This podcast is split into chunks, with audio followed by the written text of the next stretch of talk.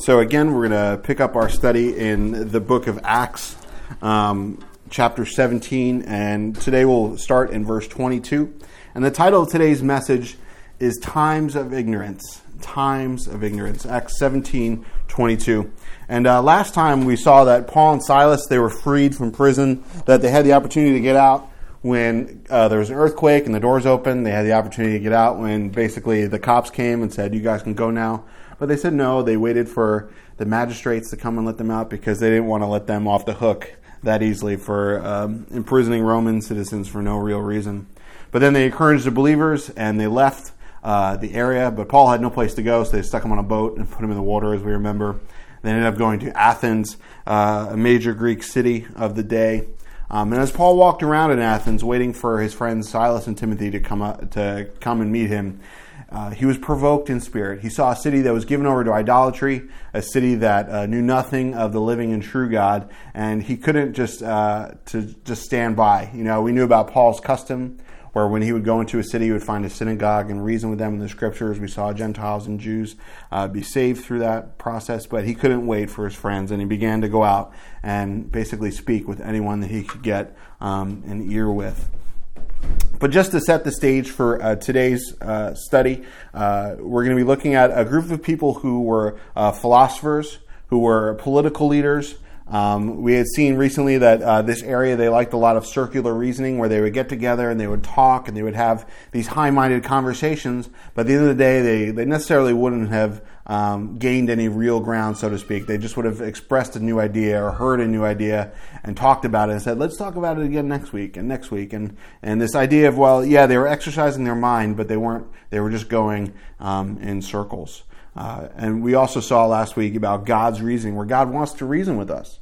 Where there's a reason for his coming, there's a reason for the scriptures, and from those scriptures we can make a reasonable decision to believe in God. That it's not just this uh, pie in the sky spaghetti monster, but it's a real God and a living God, and the scriptures uh, reveal that um, in truth. And we can even test the scriptures, as the Bible says. But when it comes to uh, reasoning in our day and age, uh, our society loves to reason. There has to be a reason for things. People pick apart movies and political candidates and, and ways of life, and, uh, and we've come up with our own ideas. We've come up with our own ideas of what right is and what wrong is. We've come up with our own ideas of what's fashionable, what's not fashionable. Um, and these things, I guess, could be stated as societal norms. You know, I only took probably a semester of sociology, but I remember learning about mores and societal rules.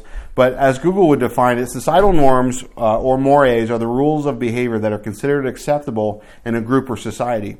People who do not follow these norms may be shunned or suffer some kind of consequence. And we think about our society today, or any society really, where they have these norms, and what do they base these norms on, whether it's their religion or whether it's their ideas, and you have to kind of conform to these norms. And our society really, uh, Western culture, has kind of gone through an upheaval, and especially American upheaval in the past 50, 60 years, where everything that was the norm, everything that was accepted, we've said, well, because it's accepted, we're just going to throw it out. Because it's accepted, we're going to rebel against it and we're going to come up with our own ideas of what's right and wrong. Um, but have you ever overlooked something? Maybe a number, maybe a date, maybe rent was due and it's the second of the month. Oops, I forgot to write that check. Maybe uh, it was a date or someone's name. You just met someone new and you forgot their name, or maybe you're at the checkout counter and you didn't realize that they have a name on their name tag. Have you ever lost something? Maybe you lost a dog. I lost my dog when I was little. We found her a couple weeks later. I remember going to see a movie, being really sad because it was about dogs and cats that got lost, and I was like, "Where's my dog?" Um, maybe you've lost your car in the parking lot. I shared with you how uh, a couple months ago I went to the mall and I lost my car because I didn't know which parking garage it was in. Maybe you've lost the TV remote and had that panic moment. Where's the TV remote? Flipped all the cushions all over and, and still can't find it. Uh, maybe it's your glasses. Maybe it's your glasses. I don't know if you wear glasses or contacts or whatever, but maybe you've put them down and you didn't realize where they were. But have you ever had that thing that you lost or overlooked be right in front of you? Where are my glasses? Oh, they're on my head. Where are my keys? Oh, they're in my pocket. You know, things like that nature. Where's the remote? Oh, I was sitting on it the whole time. you guys on the couch are thinking, am I sitting on a remote right now? But but ever ever been right in front of you. You know, uh, last night uh, I forget what we were doing. I, don't know if it was before dinner or after dinner, but the kids were playing, and Ash and I were cleaning up or something. And uh, all of a sudden it was quiet and we didn't hear Jacob anymore. We saw Mia, but we didn't see Jacob. I think Ash was in the kitchen cleaning up something. And I was cleaning up something in the bedroom. And we're like, where's Jacob? Jacob, Jacob. We went in here, went over there. I had this door open. Like, where is he? And then we turned around and he's underneath the table. you know, so thankfully he was just right under our noses uh, the entire time. But back to our society, you know, our society, they exalt knowledge, but not reason. We love to exalt knowledge, but I think if we look closely, we realize that reason uh, and true reason is really excluded. We exalt logic, but I think it's only when our the answers meet our expectations. You know, we only will accept this answer if it meets this theorem we have or this ex- expectation we have. Um, the society worships equality, being whoever you think you are. And I'm not saying that equality in certain areas is wrong, but I'm saying that I think we worship that as a society. But we worship the equality as long as you don't hold an opposing view. You can be equal as long as you don't disagree. it's very interesting. You know, reminder Isaiah 118, we read it last week, says, Come now and let us reason together, says the Lord. Though your sins are like scarlet, they shall be as white as snow. Though they are red like crimson, they shall be as well. And this morning, Lord, we pray that you'd help us reason out through scriptures, that God, you would reveal your word to us, um, reveal the things that are going on practically around us, God. But would you, even more than that, um, reveal your love for us, and God, help us to know you more and uh, just be drawn near to you this morning in your word and by your spirit. We love you, God. In Jesus' name, amen. So we'll pick it up in Acts chapter 17, verse 22. And it says, we're only going to read a couple verses. We're actually going to read um, smaller chunks as we finish out Acts 17 this morning, but we'll read 22 and 23 together. It says, Then Paul stood in the midst of the Areopagus and said, Men of Athens, I perceive that in all things you are very religious. For as I was passing through and considering the objects of your worship, I even found an altar with this inscription To the unknown God. Therefore, the one whom you worship without knowing, him I proclaim to you. And we'll stop there for right now. Just remember who Paul is. Paul was once Saul. Paul was a Jewish man, but he was born a Roman citizen. He was born in, in Turkey, in Tarsus. He was very highly educated. Um, you know, he went up through Gamaliel school. He was very religious, very devout, very uh, looked up upon uh, by his peers. But he ended up being a murderer. He went out and in his religious zeal, as you remember, he went and murdered people in the church and threw people in prison for believing in Jesus. But at some point, God got a hold of him. We remember that when God reached him on that road. Um, he humbled him, he was forgiven, and he was repentant. So remember this man, Paul. Probably didn't look Greek, probably didn't act Greek. Maybe he spoke Greek very well. I don't know. Um, but he's here. Obviously, he had some way of communicating with them, so I wouldn't be surprised. But he's at the Areopagus, and this word really means the Ares rock. The Ares rock. Um, but it's Ares, it's the Greek god of war.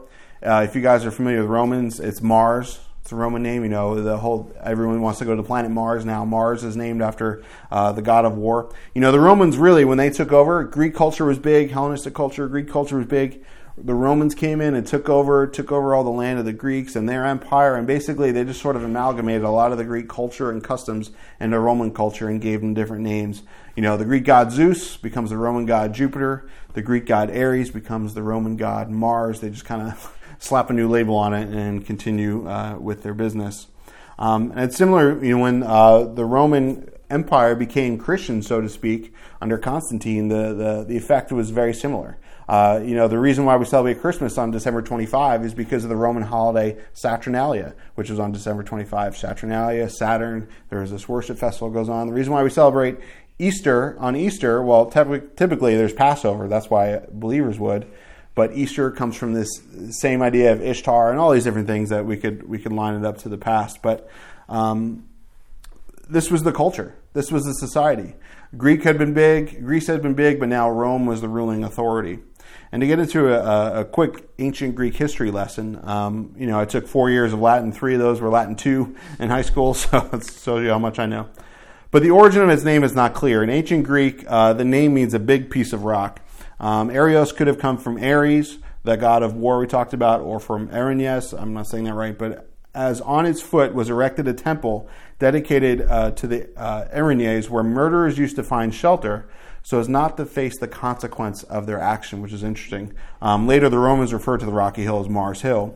In pre classical times, before 500, uh, 5th century BC, the Areopagus was the council of elders of the city, similar to the Roman Senate. So while Greece still kind of had more autonomy and more power, this place was uh, not only a place of thinking, but a place of political rule and political judgment. And as we read uh, earlier, where it was even a, a sense of uh, courts for murder trials.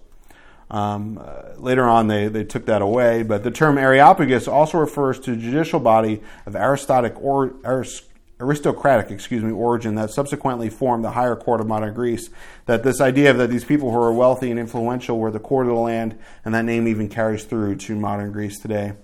But Ares, like we uh, talked about, was Mars in Roman culture. He often represents the physical or violent or untamed aspect of war, in contrast to his sister, the Amorid Athena, which is the city Athens that they're at actually, whose functions as a goddess of intelligence include military uh, strategy and generalship. So Ares is a god of war, but it's not just the whole idea of war or strategy. He's really more the barbaric side of war there. Um, but this this hill where they where they uh, worship, where they went for uh, political ideas and philosophical ideas, and even murderers at some point used to come here, and essentially that Paul is now here and sharing. Um, it overlooked Athens. You know, you couldn't miss it. You drove into town, you're not going to miss it. You're up here, you've got the whole city to look on and to consider.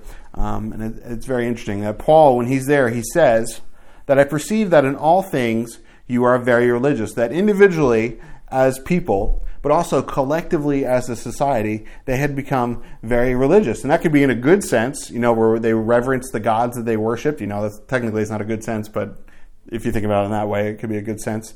Uh, that they were very pious or religious, but also in a bad sense that they were very superstitious. You know, this, this idea of all these gods and all these things in these cultures also had this idea of superstition where something bad was happening, you know, uh, the gods were bringing judgment on your life, or, you know, you didn't want to do this or you didn't want to do that. You need to make sure uh, that everything was uh, set in your life. And we think even today where people might bury a statue in their backyard to, to get their house to sell. Or um, like when Paul uh, crash landed with that uh, boat, as we'll read on the island, and the, the natives come out and they see him get bit by the snake out of the, the sticks and he doesn't die, they say, oh, well, you know, he must be something special. You know, they thought at first when he was going to die that it was a God's bringing judgment on his life.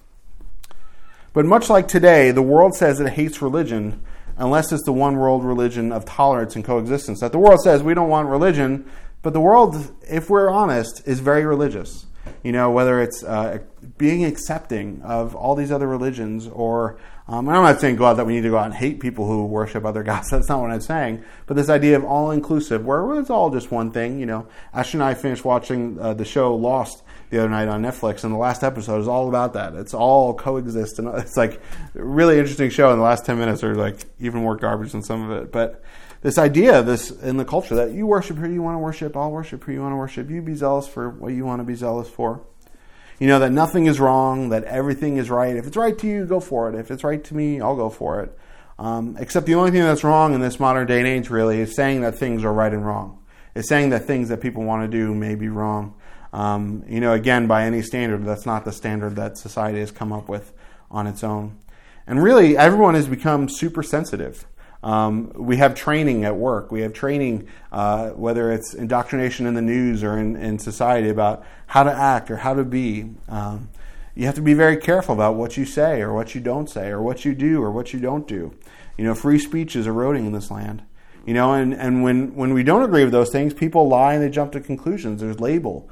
They label people. There's libel. There's slander uh, when you disagree, even if it's not true. You know, you read a news story from one outlet and you read a news story from another outlet, and you'll see that there's a slant.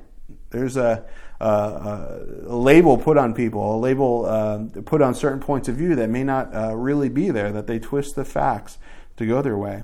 But people are very religious about these things. And I think part of the reason why people are so sensitive is well, have you ever stepped on something? You know, yesterday I took out the trash and I was walking over there and I, I felt something sharp in my shoe and I didn't know what it was. So I took my shoe off and it was a tiny little pine needle, tiny little one. Somehow it gotten in there and uh, it was poking me in the foot. So I had to, to take it out. You know, every time I step, it would hurt. but when I wasn't stepping, it, it, it wouldn't hurt. And I think that that's why people are so sensitive these days because they're all stuck through, they're all pierced through with some type of sin that is really hurting them. And as soon as you put a little pressure on it, as soon as you say, oh, that's probably not the best thing to do, or I disagree with that, ow, people get sensitive. I mean, you and I might know what it's like to that way. When you're in a relationship or in your work, you know, you got a lot of pressure on you maybe, and someone, it's that straw that breaks the camel's back.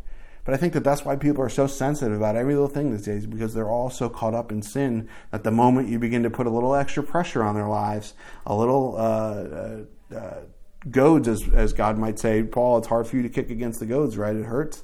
That they begin to, to cry out and say, "Ah, oh, no way, you're you're a bigot," or "You're doing this the wrong way," or "You can't say that." But also, I think people are very religious about their interests today, whether it's hobbies, mo- movies, music, subculture. You know, you think of things like Comic Con or South by Southwest, music festivals, whether it's certain types of exercise, CrossFit or yoga or whatever it is, dieting, fashion, foods, TV shows people get very passionately religious about any of these things that they get into. Um, and not that there's anything really wrong being passionate about going to CrossFit or going to a music festival or something. But I think as we begin to look, we see all the, you know, like Burning Man Festival, all these different like things that are really getting really passionate and really uh, religious. And I think everyone is passionately religious about everything but Christianity today. And sadly to say, I think that's even Christians are passionate about anything but Christianity, you know, myself included from time to time um, which is definitely, when I find that, I need to repent. But as Paul walked around, these things were obvious to him. He just simply observed. You know, and a lot of a lot of learning can be done through observation. You know, you watch a video, you read a book, you you apprentice someone, and you watch what they do. But as he walks through the town, he's able to observe and say, "Oh, well, look at all these things that they worship." You know, no one needed to tell them that they were worshiping other gods. It was very evident in their lives. And I think that what we worship is also evident in our lives. And what the world worships is very evident in their lives as well. That you know, it's it's kind of obvious uh, in during football season what someone's favorite team is if they're a football fan. You know, they've got the stickers on their car, maybe they're wearing the jersey, maybe they're talking about it at work. It's very obvious. I'm not saying that you know, if you're a football fan, you're worshiping an idol. But I'm saying that the more passionate you are about something, the more obvious it becomes that you are passionate about that for for good or wrong. You just can't hide it after um, a while. That's the same thing with our relationship with the Lord. Eventually, it's going to come out if we're passionate about it. Eventually, it's going to be obvious if we're obeying Him or not. But they had these objects of their worship, and that word objects of worship can be translated devotions things that people were devoted to in a religious sense. And we think as Christians, we have our devotions in the morning, maybe, maybe we're reading a little scripture, maybe we've got our daily bread or whatever it is, and we have our devotional time. But that's sort of what this word here is that every day they're going to make sure they're doing this. They're going to make sure that they're touching the idol on the way out of the house or whatever they need to do. Um, but whatever is religiously honored is an object of worship. You know, whether it's a temple, an altar, a statue, an image that these people were about the religious things all the time. You know, um, I think it's the word hypocrite, but it talks about, you know, when they would sell a statue or sell, uh, really, I guess in the most sense, it was probably an idol in the marketplace, where if the guy, when he was carving it, the nose broke off, broke off he might put a little bit of a wax in the nose and then the nose would melt. And a hypocrite's actually a little different. But, uh, but basically, they, this was in their society this was something that was very familiar to them. Where you know we think of idols and things, we think of more other other cultures where maybe you meet someone from uh, another nation, they move over here and they have a shrine in their house. We're not so accustomed to that anymore, but this was something that was very um, obvious to them. And in this area, they had statues to all these gods. You know, that Greece had so many gods, they wanted to make sure that they reverenced each one, that they didn't miss one to such a point where that they had a statue maybe with nothing on it that just said to the unknown god you know this empty podium this empty shrine that said to the unknown god. And i think is to not offend a god that they may have missed. You know they're like we worship so many gods. Maybe in our worship of all these gods maybe we haven't come to a reason of knowledge of saying that there's a god out there. So let's make a statue to him. That way if he ever does show up you know he's not going to be offended. He's not going to be offended. Um, you know, and I think that that is prophetic and profound in and of itself that they would have this podium to an unknown God. You know, and I think if we've missed God, um, you know, here's a place that we want to make sure that we know we've missed you, God. Uh, but they didn't know God. If they knew God, they would realize that the real offense to Him was not that they didn't know Him, but that they didn't care to know him, that they didn't say, well, there is an unknown God, maybe we should pursue this unknown God. Instead, we've pursued our other idols. You know, that they missed him. You know, then how do they know that, that they wouldn't be offending him by missing him, like I said? How would they know that God wouldn't be offended if he came down, that this empty little podium wouldn't be an offense to him to not knowing him? But I ask, is God offended by those who don't know him? Is God offended by a person who doesn't know him? Um, you know, the sin is an offense to God. God talks about things that are an abomination, and people that practice these things must be kept away. Um, but what does the scripture say? You know, Romans 5 8 through 11 says that, but God demonstrates his own love toward us, and that while we were still sinners, Christ died for us. Much more than having now been justified by his blood, we shall be saved from wrath through him. For if, when we were enemies, we were reconciled with God uh, through the death of his Son, much more, having been reconciled, we shall be saved by his life. And not only that, but we also rejoice in God through our Lord Jesus Christ, through whom we have now received the reconciliation. Again, that God was offended uh, by our sin. But he was offended to the point where not where he cast us off forever, but where he sent his own son to die for you and me before we knew him. Before we can erect some altar to the unknown God, before you and I were even born, God came and died for us. You know, I think that that's, that's a big difference. You know, that when the world or even you and I are offended, we put someone away. Maybe we slander them or label them or seek revenge on them or gossip or backbite or want to do anything to keep them away for us. Um, but God was different. He did everything to get us back, even to the point where He sent His Son to die for us. That even though we offended Him, so to speak, through sin, He would not let that get in the way of having a relationship with us. We let it get in the way of having a relationship with Him, but He did everything possible uh, to make sure that it wouldn't get in the way. You know, so what does God do? He sends his son to die for them. He does everything. God does everything. When we're offended, we don't, we don't want to do anything. We'll do everything to keep them away, but God will do everything to draw us near. Um, and what does Paul say? He says, Therefore, the one whom you worship without knowing, him I proclaim to you. You've got all these temples and all these priests and all these people and all these ideas. And Paul says, You've got no one here to tell you about the unknown God. Let me tell you about the God who's unknown to you. He's not really unknown because we can know him. Um, you know, as we see that creation reveals him. And that's what he starts out with, um, is creation, as we'll see here in a minute. But can we really worship a God we don't know? Can we really worship a God we don't know? If we say, there's an unknown God and we have a statue to you over here. We, we know that you're out there, but we don't really know you. Can we really worship him? Um, you know, can we really have a relationship with someone we don't know? I think that ends up being stalking, you know, or, you know, maybe you're like, I really like Brad Pitt, but you met Brad Pitt on the street. He would have no idea who you are. It's not a relationship. Um, it's fantasy. It's not real, you know, and even the Lord says, depart from me. I never knew you to those who claim they knew God, but didn't have that relationship with him. You know, I think maybe it's a nice gesture for them to have this statue in the middle of their idolatry, to have another statue. Maybe there's someone we missed. Maybe that, maybe I don't know. Maybe there's some open mindedness there. Um, but Paul finds it as a, an open door to share the gospel. And think of when someone asks you for prayer, but they're not a believer. That's an open door. That's their statue to an unknown God. They may worship other things in life, but they realize you worship a God that I don't really know. Would you please pray for me? Would you uh, please put something up? I know that there's something there that, that I'm not aware of, whether they realize it or not. Maybe when they come to church on Christmas or Easter or etc. You know, it's an unknown God. You go day to day about their lives and you wouldn't know God is in their life at all. And then Christmas and Easter they show up. And I'm not necessarily knocking that, but that's an opportunity, an open door for that unknown God.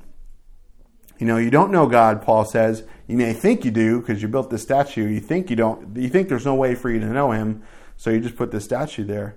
But let me introduce Him to you for real. That He's a real God. And Paul begins to introduce himself, as we saw, as a spokesman for the unknown God. Paul doesn't give his resume like we see in other places. I, Paul, you know, Hebrew of Hebrews, I went to this, you know, I was raised here, I speak this, I do this. Paul simply says that um, he's a spokesman for the unknown God. Let me introduce to you the unknown God. You know why? Because I don't think that it would mean anything. He said, Hey, I'm a, I'm a student of Gamaliel. They'd be like, Who? Who? We don't care about Jewish culture. We're Greek here. And in fact, it might even cause a deeper separation, a deeper separation where they might have heard him on one hand, but now that he introduces this thing that makes him foreign to them, it might create things uh, more separately there. Like sometimes if someone asks, you know, asks me, um, uh, like when I'm out at a restaurant and they're like, well, "Here's the beer menu or the wine menu," and whatever. I I just don't drink, but I'm not going to say, "Oh, I don't drink." They say, "No, thank you." You know, I don't want to put up a barrier there. If they keep offering it to me, eventually, I say, you know, they say, "Well, why don't you want it?" I'm like, "Well, then I don't drink." You know, like people at work, you know, every Friday they open up the beer closet. They call it at five o'clock, and you know, after a while, they're like, "How come you don't have any?" I'm like, "Oh, well, I don't drink." And, you know, it's open up doors for conversations in that matter, but but I'm not I don't drink, I'm not going to the beer closet. You know, it creates a separation, an unneeded wall that doesn't really need um, to be there. But let's go on, verse 24 through 28. It says, God, Paul says, who made the world and everything in it, since he is Lord of heaven and earth, does not dwell in temples made with hands, nor is he worshipped with men's hands as though he needed anything, since he gives to all life, breath, and all things. And he has made from one blood every nation of men to dwell on the face of the earth, and he has determined their preappointed times and the boundaries of their dwellings, so that they should seek the Lord, in the hope that they might grope for him and find him, though he is not far from each one of us. For in him we live and move and have our being, as also some of your own poets have said, for we are also his offspring. And we'll stop there. You know, where does Paul start introducing God? The very beginning, at creation. Paul says, This unknown God, well, guess what? The one, he's the one who really made everything. He's the one who made heaven and earth. He's the one who's in control of everything. And I love how he transitions to the practical that God made everything, but that he doesn't live in something man builds. Right away, he goes from this is the God who made everything to then why would he need to dwell in an idol? Why would he need to dwell in a temple made with human hands? Um, or even then, in a sense of a religious system of laws and works that man has come up with. You know, 2 Samuel 7 1 through 7 says, um, uh, Now it came to pass when the king was dwelling in his house, and the Lord had given him rest from all the enemies all around, the king said to Nathan the prophet, This is King David, See now, I dwell in a house of cedar, but the ark of God dwells inside of tent curtains. Then Nathan said to the king, Go and do all that is in your heart, for the Lord is with you. But it happened that night that the word of the Lord came to Nathan, saying, Go and tell my servant David, Thus says the Lord, Would you build a house for me to dwell in? For I have not dwelt in a house since the time that I brought the children of Israel up from Egypt, even to this day, but have moved about in a tent and a tabernacle. Wherever I have moved about with all the children of Israel, have I ever spoken a word to anyone from the tribes of Israel, whom I commanded to shepherd my people Israel, saying, Why have you not built me a house of cedar? You know, that God's saying, David, you know, David wants to build God a temple. He realizes I live in a mansion. God's outside in a, in a cardboard box. Let me go build him something. The prophet says that's a good idea. Prophet goes home and God says that's not a good idea. I don't I don't need a temple built for me. And that's what God says. Did I ever complain? Did I ever ask for anything? No, I don't need it. I dwell in this tabernacle that I might be close to you, but I don't need a fancy house. And, and yet God goes on to say that He's going to allow Solomon to build him a temple, then he might be able to reach the nations and be an example and a witness. But God doesn't need it. God didn't need a temple. God walked on the earth before then, too. You know, in Psalm 50, 7 through 15, um, it says, Hear, O my people, and I will speak, O Israel, and I will testify against you. I am God, your God. I will not rebuke you for your sacrifices or your burnt offerings, which are continually before me. I will not take a bull from your house, nor goats out of your folds. For every beast of the forest is mine, and the cattle on a thousand hills. I know all the birds of the mountains, and the wild beasts of the field are mine. If I were hungry, I wouldn't tell you for the world is mine in all its fullness. While I eat the flesh of bulls or drink the blood of goats, offer to God thanksgiving and pay your vows to the Most High. Call upon me in a day of trouble, and I will deliver you, and you shall glorify me. God says, Yeah, I've instituted the, the, the system of forgiveness of sins through sacrifice as a picture of my Messiah to come. But do I need you to sacrifice to me that I might be better off? Do I need you to bring me the goats out of your field or the cows out of the yard that I might eat something because I'm hungry? God says, No. Even if I was hungry, I wouldn't tell you. I made everything. I don't need you to feed me. Um, you know, what I want you to do instead is be thankful, to say good to your promises to me and to others, and to call upon me when you're in trouble, and I'll deliver you. That's what God says He wants. He doesn't need all this sacrifice. Yeah, we need it in a sense to forgive our sin, but God doesn't need it to be better off. You know, men's hands, our hands, can't worship God in physicality and works. God is eternal. God is, again, this unapproachable light. How can anything that our little dirt made hands are really going to make anything that's ever going to make God any richer or make God any holier or give God anything that he doesn't already have or can't already take? You know, God could take our life away at any moment. So why would we have to give him anything um, in that nature? You know, Jesus said uh, to the Samaritan woman at the well in John 4 24, God is spirit, and those who worship him must worship him in spirit and truth. We must worship in spirit and truth, not in a place, not in a building, not in a system, so to speak. And I don't mean to say, well, that means you don't have to be a Christian, but what I'm saying is that we don't need to, to construct some, some object of worship to Him, some method of worship to Him that He hasn't prescribed in Himself, that, that isn't something that's spiritual, isn't something that is truthful. It would be really like my kids trying to pay me back, and they don't even get allowance yet. Uh, but imagine uh, I said, Jacob, pay me for your diapers how would he ever pay me for those diapers? He couldn't even go out and get a job, let alone know what a job is, let alone what money is, let alone know how much to count, how much to give me. There's no way he could ever pay me. I mean, you know, maybe 20 years from now, I said, Jacob, you know how many diapers I bought for you? and I'd be like, didn't God give you a job, Dad? And did you teach me that God is the one who provides? Yes, you're right. but sincerely, that he never has to pay me for those things. And that's the same way with God. There's no way that we could ever even figure out a way to come up with the money to pay him back. And even if we did, it would be his money. It'd be like if I gave him allowance and he wanted to give me the allowance back. Uh, thanks, Jake. That was mine anyway. you know, I went to the bank and took that money out for you or whatever. I transferred into your account by the time he gets an allowance. You know, there's no way. It's the same way with God. There's nothing that we can do in our own strength that's ever going to make God richer. That's ever going to pay God back. You know, yeah, he's pleased yeah, it might be a nice gesture. Thank you, Jacob, for giving me 10% of your allowance, you know, but sincerely, he doesn't need it. You know, he's not going to gain anything. In fact, he gave up everything. He gave his son Jesus. He paid above and beyond that we might be able to have a relationship with him. And again, all we have to do to receive that is believe it. Is believe it. We don't need to show up every Sunday and raise our hands and dance around or do whatever it is to gain his affection. We've got it already. We've got it already. but he says here that one blood, you, me, and everyone, were all people. You and me. You know, they had the, the blood donation uh, van over here yesterday that, you know, you go and give blood, anyone can really receive that blood. I mean, we get into typing and, and things of that nature where you need a certain type of blood. But the point is, is that you're human, I'm human. If someone else has blood and they want to give you blood and the types match and everything, it's, it's human blood. It's not, it's not going to be bad for you uh, because we're all one people. We're all one blood. It doesn't matter what we look like on the outside. You're a person. People from um, Australia and Canada can get together and have a baby. People from Russia and Africa can get together and have a baby. It's people. People are people. Um, you know, there's no problems there with that. It's really it just comes down to our societal values and our mores. And that I sense, you know, I think in a way that yeah, we do need to get rid of um, prejudices and certain things of that nature. But the way that, you know, I don't agree with the way the world does it, but I definitely agree that when the Lord comes back, we're really not going to care then what anyone looks like or, or, or, where anyone's from. But every nation, it says, that, that God knew Oklahoma would be a state before he made the earth.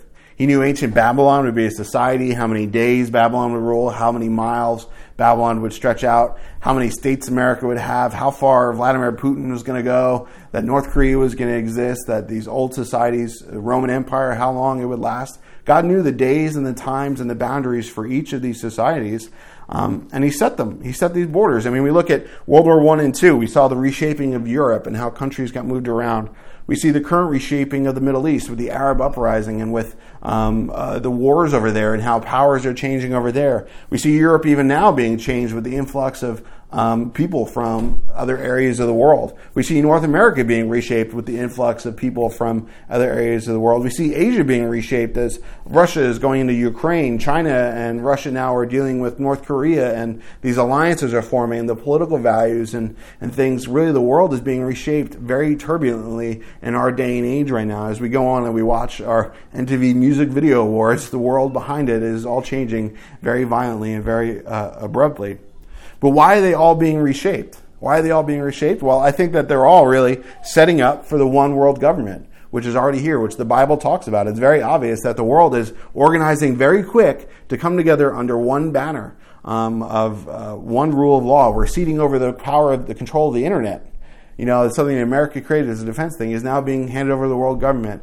We're cutting down our borders because we don't need sovereignty. We're one world government, right? We're just going to do what we want to do and, and put what we want to put. And we see currencies are changing and politics are changing. But this isn't something new. This is something that's been going on. I mean, yeah, it's accelerating. Yeah, it's getting closer to the end. But 1 John 4, 2 through 3 says, By this you shall know that the Spirit of God, every spirit that confesses that Jesus Christ has come in the flesh is of God. And every spirit that does not confess that Jesus Christ has come in the flesh is not of God. And this is the spirit of the Antichrist, which you have heard was coming and is now already in the world. That the world system, as it's coming together, we know it's the system of the Antichrist coming together, well, because they don't like Jesus and they don't want anything to do with Jesus. But climate change, social justice, political correctness, redistribution of wealth, uh, socialism, you know, that's what redistribution of wealth is, rise of kings, eroding of borders, rights, etc. It's all leading up to the end. How can you have one world government if you have these regional governments? And we read in Revelation, you'll see that there's kings and there's you know rulers over the areas, and that there's a rebellion and these different things that go on there because it's, it's of course it's not going to go smoothly. This is an evil empire. Uh, but the world really thinks that it's marching forward in progress. The world thinks, hey, we're moving forward, lean left, lean forward, progressive. We're going, we're getting somewhere we've never been before. Uh, but in reality, they're marching down a road to hell, regressing further and further from a relationship with God. And again, God knew all this was going to happen. You know, uh, if you read Matthew 24, he talks about times and seasons and wars and rumors of wars and tribulation and things that are going to uh, to come up. Read that later for homework if you want. But this this isn't an end times message. I don't mean to get on that. You know, I could go on that all day long. Uh, but it's going according to God's plan. It's going according to God's plan. And that's what Paul says. He knows that uh, the borders of every nation. He's done all these things. He's allowed all these things to happen. He's even allowed the world to come together against him in the end days. Why? Verse 27 that men should seek the Lord. He allows tough kings to rise up that people might be oppressed in a sense, that people would turn to Him, turn to God, instead of being uh, stuck in their wealth. And we see that today. Hopefully, God is allowing our nation to be up, uh, upturned in this matter, that we might turn away from our prosperity, which we're obviously losing, and turn towards God and seek God. You know why? Because God wants to be found. Paul says he's not far from any one of us, that God is really right in front of our noses, that God isn't some distant, far off, absentee parent, but he's right in front of us. And to think about it, you know, if God really wanted not to be found, do you think that he could hide himself from us? Do you think if, if God really didn't want to be found, by us, he wouldn't be found by us. You know, we put, my kids like to play hide and seek. If I really didn't want to be found by them, I can get in the car, go to the airport, fly to you know another country. They would never find me. I mean, maybe they would one day, and that's a sad thought thinking about that. So I'm sure that happens to some people. Um, but really, that's the same way with God. If God didn't want us to find Him, it would be very easy for Him to, to turn off that ability in our minds, or for Him to just uh, end it. But we see here that God is seeking the Greeks. You know, they weren't really looking for Him. They made this unknown idol just in case they didn't want to offend anybody, and so they made this other idol in case we're not aware of any other God. We'll put him here with this God we don't know about. We'll put him here. And they went about their business. So what happens? God, through all these circumstances we've been reading about in Paul's life, gets Paul in a boat Paul can't go anywhere else, so they stuff him in Athens. And when he's in Athens, what does he see? This opportunity to share with these people. And if anything, that's God saying, Hey, I want you guys to come to know me. Psalm 14, 1 through 3 says, um, The fool has said in his heart, There is no God. They are corrupt. They have done abominable works. There's no one who does good. The Lord looks down from heaven upon the children of men to see if there are any who understand, who seek God and they have all turned aside. They have together become corrupt. There is no one who does good. Uh, no, not one. That people aren't even seeking God, that it's God who sought us. That you and I, when, when we uh, came to know the Lord, I guarantee that, yeah, maybe we were started looking for answers, but that God was really uh, seeking us out. That if God wasn't seeking us out, we probably would have just continued in our sin to the point of death. But as Paul says here, he begins to quote their own poets. I mean, think about Paul would be quoting Coldplay or uh, Ariana Grande or some rap star or somebody else in modern society. You know, we don't really have poets anymore, or the people who know poetry probably aren't really well known. But he quotes them here, he says, uh, even your own poets have gotten a piece of truth here that we are all God's offspring. And indeed, all, God, all truth is God's truth, if indeed it's truth. I'm not saying that things that people claim are truth are God's truth, but if something is real, uh, well, God made it. You know, Pilate asked, What is truth? And Jesus said, I am the way, the truth, and the life. He didn't say it to Pilate, but he said that in uh, Scripture, John 14, 6. But the Greeks claimed to be searching for truth, And the truth was their bedrock of their society. This, this seeking out of truth was the bedrock of their society, their, uh, their high mindedness, as we, we looked at.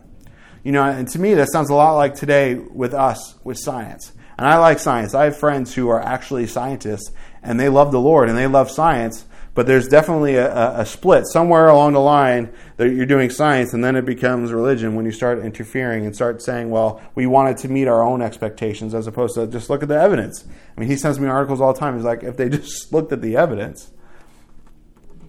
Um, but the, I think the problem is there that when we find the truth, do we accept it? When we're seeking the answers to something and we come upon the actual answer to it, do we accept it or do we say, I don't really like that answer, so let me look for another answer? And how often do we do that when we rationalize something in our lives? We're looking for an answer to something, maybe God gives us an answer and we go, I don't really like that. Let me go ask somebody else. Let me go read another passage of scripture. Let me try and figure it out a different way. You know, because uh, Jeremiah 29, 13 through 14 says, And you will seek me and find me when you search for me with all of your heart. And I will be found by you, says the Lord, and I will bring you back from captivity.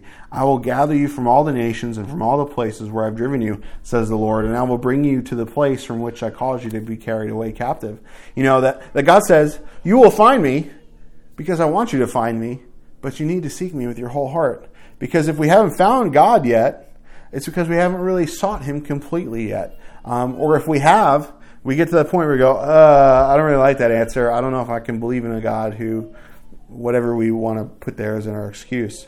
Um, but you know, don't fear. If you haven't found God yet, if you haven't found Him and the answer you're looking for, keep seeking Him.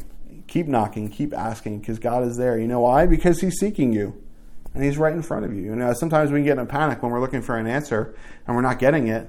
Well, remember that God is, is seeking you probably more than, than you or I are seeking him. And, and that's a comfort because, again, if, if he didn't want to be found by us, there'd be no way for that to happen. And let's go on. Verse 29. Therefore, Paul says, since we are the offspring of God, we ought not to think that the divine nature is like gold or silver or stone, something shaped by art and man's devising. You know, Greek culture had a lot of art.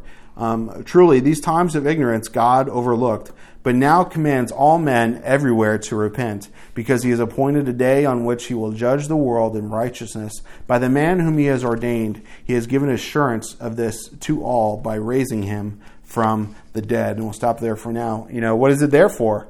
You know, every time we look back, that this is a continuing of the scripture, of the idea. But he says, because we are the offspring of God, again, he goes back to Genesis. Not, not again that everyone's a child of God in the sense where people think, oh, we're all children of God and we're all okay. But the sense that we're made in God's image. That God made you and made me. And if he made you and made me, why would he want anything uh, less than you or me to dwell in? If we're the pinnacle of God's creation, why would he want some piece of rock that we made to dwell in? He wants to dwell in you or I. But we think of that even in modern humanism. People have kind of realized that where we are pretty special, we are made pretty great, and we've begun to worship ourselves and our own ideals and ideologies. But even then, we realize that, well, we don't know how all this stuff got here, and so we've come up with these theories. But even science and all its theories, people are turning to alien life coming and seeding our planet. Aliens that we're all looking, and we're setting up telescopes to look out and look for a higher intelligence than us. You know, we want to find intelligent life in the universe. I want to find intelligent life on Earth. I think that we haven't even found that here yet. But if we're so smart, why do we do dumb things and worship dumb things? Why do we do that? If we're such a smart culture and smart society, why do we do such dumb things and such wrong things to each other? I think it's because sin makes us numb and idols make us dumb. When we get turned over to sin, we get numb to right and wrong. We get numb to finding out answers. And when we worship an idol, we become like them. The scripture says that an idol that can't see, hear, speak, or do anything. That's the same way to us. When we bow down and we worship a piece of stone, um, we're going to become like it because it's not going to tell us what to do. So we're going to be stuck. You know, Habakkuk 2 18 through 20 says, What profit is the image that its maker should carve it? The molded image, a teacher of lies, that the maker of its mold should trust in it to make mute idols. Woe to him who says to wood, Awake, to silent stone, arise, it shall teach.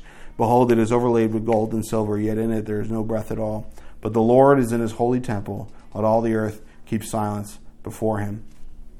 You know, that there is a real danger in worshiping idols, and it really just brings woes on us. We want answers, we want prosperity, we want peace, but when we worship anything but the real God, we worship an idol, we're going to get anything but what we need. But it says here, and this is the crux, you know, maybe you could have named this, this message, uh, we are also his offspring, you know, but I, I, don't think that that's the message here today. The message is that, that there were these, truly, there were these times of ignorance God overlooked, but now commands everyone to, to repent, that God overlooked it. You know, Jews were his people before Jesus, and he gave people an opportunity to come to him through the Jewish people. But people, there was all this idolatry, and he overlooked it for a season. But now that Jesus came to die on the cross, God says, All right, I'm done overlooking your idolatry. I've, I've taken care of that on the cross. Now judgment will be coming, but I've given you a way to get, escape that judgment. And God is prolonging the time of judgment to come. He's not overlooking it anymore because He sent Jesus to take the punishment for the sin of idolatry. And He's saying, all right, guys, you, need, you really need to cut it out now. You know, just like when you have kids and they're acting up or doing something, you kind of let them go for a little while and kind of hope and pray that they stop. But at some point, you step in and say, all right, that's enough. You know, get down, Jacob, get down. You're at the edge now. You need to get off. And that's the same way with the Lord. That um, uh, He says, the time is, enough is enough. It's time to repent. You know, Second Peter three nine talks about the Lord not being slack uh, concerning His promise. That people are in the last days are going to say, "Hey, He's been saying He's coming back forever, and He's not coming back." And and Peter says, "No, he, He's promised that He's coming back, and He's given you time to repent." But Paul says here that you know we have the assurance of the resurrection that it's Jesus that Jesus came back, that that's our guarantee of salvation is the resurrection. That that's the reason. Is that because Jesus rose from the dead, we can be assured that we have forgiveness of sin and um, a, a, way back to know the unknown God. Let's go on and we'll finish out here. Uh, verse 32 says, And when they had heard the resurrection of the dead, some mocked while others said, We will hear you again on this matter. So Paul departed from among them, and however, some men joined him and believed, and among them uh, Dionysius the Areopagite, and a woman named Damaris, and others with them. That we see here, as soon as Paul got to the resurrection, he didn't get very far. I love Paul's got a good method here. He says, The unknown God, talk about creation, he's the God who made everything. Even your poet said, Worship, uh, God doesn't need idols, he wants you to know him, and because of that, he came back from the dead, that people reacted to that in a split way. Some mocked it. Some, oh, resurrection of the dead? That's impossible. You know, you think of today where people, you might mention that Jesus or that he came back from the dead or that he's given you new life. People will look at you like you've got two heads, like that's impossible. You know, that there's no such thing as resurrection of the dead. You can't come back from the dead. Once, once you die, that's it, man. It's, it's nothing after that. But Paul says different. So they mock him. Um, but the others say they want to hear it again. They want to hear it again, and that reminds me of what we'd finished reading the last at the end of last time, where people would come with these ideas and circular reasoning. Oh, that's a good idea. Why don't you come back next week and we'll talk about it some more? But they wouldn't make a decision. I think you know as we see that when evangelism goes on, when an opportunity comes to know the Lord uh, happens, people react that way. They mock it, or they say, "I'm not really ready yet. Let's just talk about it again some other time." So what did Paul do? He, well, he stayed there and kept pleading with them. No, it says that he left. It says Paul said, okay, and he left. And interesting commentary here says that Paul wanted to talk about Jesus. He could have, if he wanted to. He stayed there and discussed Greek philosophy all day long, but Paul was not interested, this commentator says. Um, if he couldn't talk about Jesus, he didn't have much to say. Without a doubt, Paul was really just beginning a sermon. Far more than wanting to quote Greek poets, he wanted to tell them about Jesus. But as soon as he mentioned the resurrection, that stopped him short. Certainly, Paul discussed more with people one on one, but he was prevented from saying all he wanted to in his speech in the Areopagus, uh, David Guzik's commentary. You know, that Paul, as soon as he got to this, they shut him down. They said, all right, that's enough. No more talking about this. Well, you're crazy, whatever. And other people say, we'll hear about it another time. It's kind of that, we don't want to offend you, but come back another time. You know, why don't you come back next time? And that means, you know, ever go in an interview and, you know, like, we'll be in touch. yeah, you you won't be in touch. You'll get a letter in the mail that you weren't offered the job. That's sort of what stayed, what happened here. But a few men and women did hear and did believe, and, and, and that was their response. You know, they joined Paul and they left this culture and they left this city behind, so to speak. Um, Dionysius was one of the leaders of the Areopagus. Think of him as like a senator or, or someone influential there. You know, and this uh, lady Damaris is named. I couldn't find anything on her.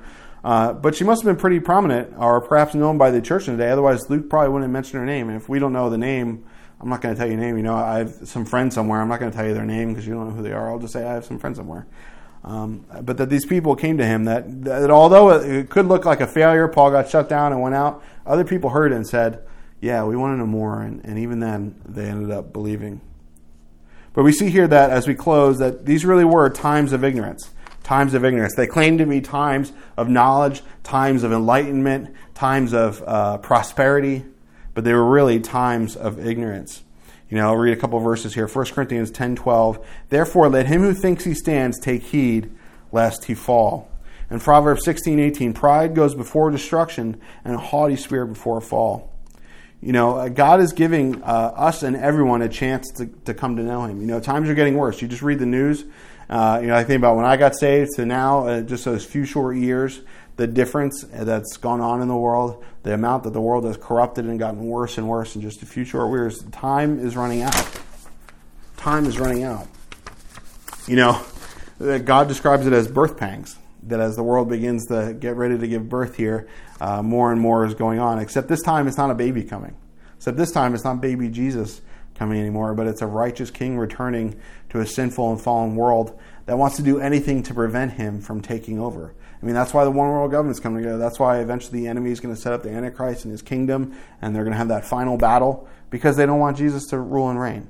Where it's going to come down to an actual battle. But Jesus is going to come down as we read the scriptures, and it's no problem for him. Um, but again, that's because God doesn't want us to know death or to know judgment. He doesn't want us to be ignorant and not know Him. To be ignorant is to not know something. Um, but He wants us to know Him, and that for real, not by a statue, not by some system of laws or some system of worship that He doesn't live in or dwell in, but to actually know God.